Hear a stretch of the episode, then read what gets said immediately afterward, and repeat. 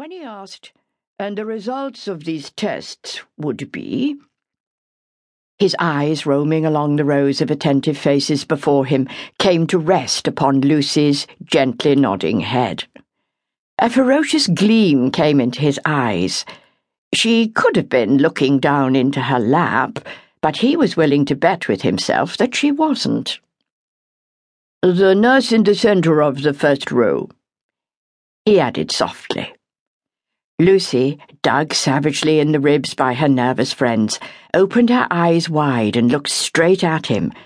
She was bemused by sleep and had no idea what he'd said, or what she was supposed to say herself. She stared up at the handsome, bland face above her. She had never seen eyes glitter. But the cold blue ones boring into hers were glittering all right. A wash of bright pink crept slowly over her tired face, but it was a flush of temper rather than a blush of shame. She was peevish from lack of sleep, and her resentment was stronger than anything else, just at that moment.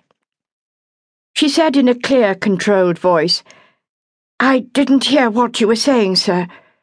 I was asleep. His expression didn't alter, although she had the feeling that he was laughing silently. She added politely, I'm sorry, sir, and sighed with relief as his gaze swept over her head, to be caught and held by the eager efforts of a girl Lucy couldn't stand at any price, Martha Inskip, the know-all of her set, always ready with the right answers to Sister Tutor's questions, always the one to get the highest marks in written papers, and yet quite incapable of making a patient comfortable in bed. The lecturer said almost wearily, Yes, nurse? and then listened impassively to her perfect answer to the question Lucy had so regrettably not heard. He asked more questions after that, but never once did he glance at Lucy, wide awake now and brooding unhappily about Sister Tutor's reactions. Reactions which reared their ugly heads as the lecture came to a close with the formal leave taking of the lecturer as he stalked off the platform with Sister Tutor and her attendants trailing him. Her severe back was barely out of sight before the orderly lines of nurses broke up into groups and began to make their way back to their various destinations. Lucy was well down the corridor leading to the maze of passages which would take her to the nurse's home when a breathless nurse caught up with her. Sister Tutor wants you, she said urgently. In the anteroom. Lucy didn't say a word. She'd been pushing her luck, and now there was nothing to do about it. She hadn't really believed she would get off scot free. She crossed the lecture hall and went through the door by the platform into the little room used by the lecturers.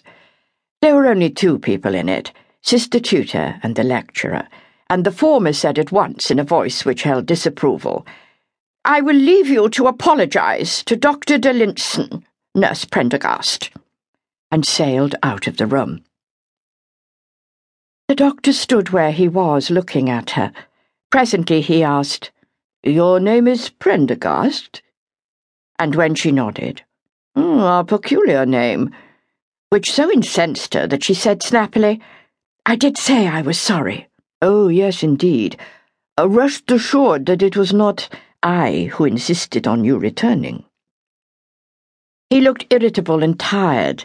She said kindly, I expect your pride's hurt, but it doesn't need to be. Everyone thought you were smashing, and I would have gone to sleep even if you'd been Michael Caine or Kojak. A kind of spasm shook the doctor's patrician features, but he said merely, You are on night duty, Miss uh, Prendergast. It wasn't a question. Yes, the children's ward. It's always so busy and just unspeakable last night. And then I had a huge breakfast, and it's fatal to sit down afterwards. And when he made no reply, added in a motherly way, I expect you're quite nice at home with your wife and children. I have not as yet either wife or children. He sounded outraged. You speak as though you were a securely married mother of a large family. Are you married, Miss Prendergast? Me? No. I'd be Mrs. if I were. Knew it